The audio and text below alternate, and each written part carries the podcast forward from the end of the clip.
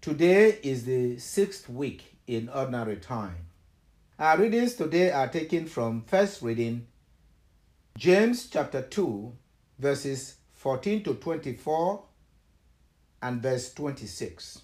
The gospel reading is from Mark chapter 8, verses 34 to chapter 9, verse 1.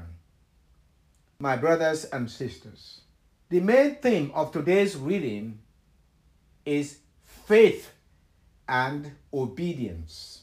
One that you obey, that you listen to. You are showing that respect and faith in that person. In my language, we have a saying that a child that washes his hands clean will eat with the elders.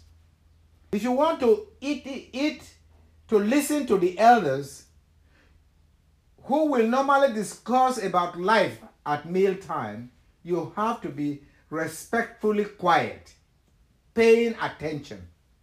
So wrapped in attention that the elders won't even recognize you are there. So they'll be sharing wisdom about life freely. And your silence, your attention is coming from your faith in the elders that they are looking out for your good. They are discussing what is good, how to live. What is life? If you gain the whole world and suffer the loss of yourself, of your life, of your soul. In the gospel reading of today, we see how Jesus was teaching the crowds and his disciples about life not to be greedy about the things of the world, how to live and relate with your neighbors. And he said to them, Anyone, whoever wants to come after me must deny himself, take up his cross and follow me. For whoever wishes to save his life will lose it. But whoever loses his life for my sake and for the sake of the gospel will save it. What profit is there for one to gain the whole world and forfeit his life? The world we live in is the world where fame and power are sought after. And one is willing to join any cult that opposes God so that they can be worshipped and feared by the world the worship of positions, even in the church, not to talk of in the world, is covered in the, in the church.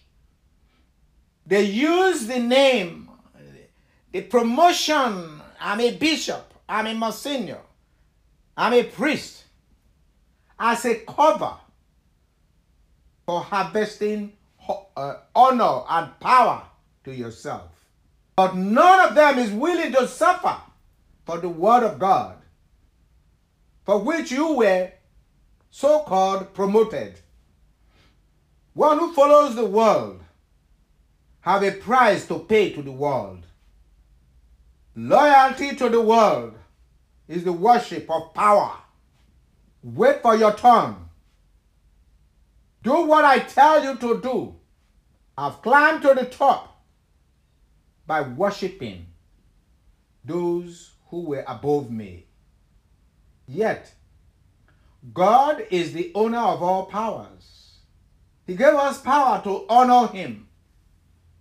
Any power without reference to God is a destructive power. So Jesus said, What does it profit a man to gain the whole world and forfeit his life? What could one give in exchange for his life? The things of the world? The fame of the world?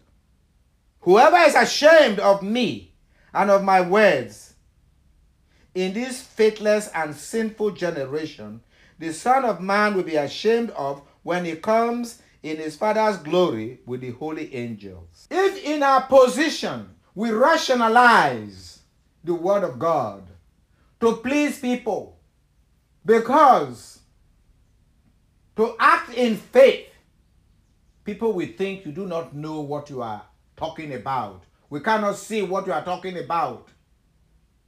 So you are ashamed to confess Christ because you cannot produce Christ in a physical way as a healer. So you are ashamed to mention Christ.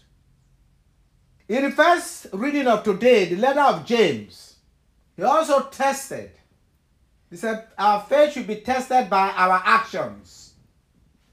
At least that is how Abraham, what became the father of all who believe. God gave him Isaac, his only son, the heir to his life and asked Abraham to offer that same child in sacrifice to him. Abraham believed God, he respected God. He took Isaac for the offering. One who saves his life will lose it, but one who loses his life for the sake of the gospel will find it. The people we are ashamed of to profess Christ are the people we need to minister to. For if one is not following Christ, it's up to no good for man. Christ came for the good of man. As James says, how can you say to a hungry man, Oh, be well fed, God bless you, God be with you, but you will not share your food with that person? That is not faith. You believe that God will feed him, but God has given you the food. He said, prove your faith by your actions. The readings of today are the recipe of, of the solutions of the world we live in today.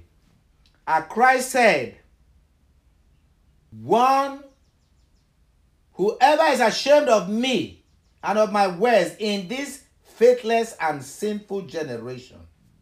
It's very, very obvious in our generations, the generation we live in, that is ashamed of the truth.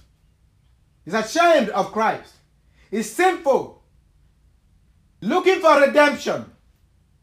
Where are the elders that believe, that love their children? Let us pray for the church. The church will realize herself as the body of Christ in the world to make Christ present in the world by open acknowledgement in faith and obedience to Christ. And to do this through the grace of our Lord Jesus Christ, the love of God, and the fellowship of the Holy Spirit. Amen.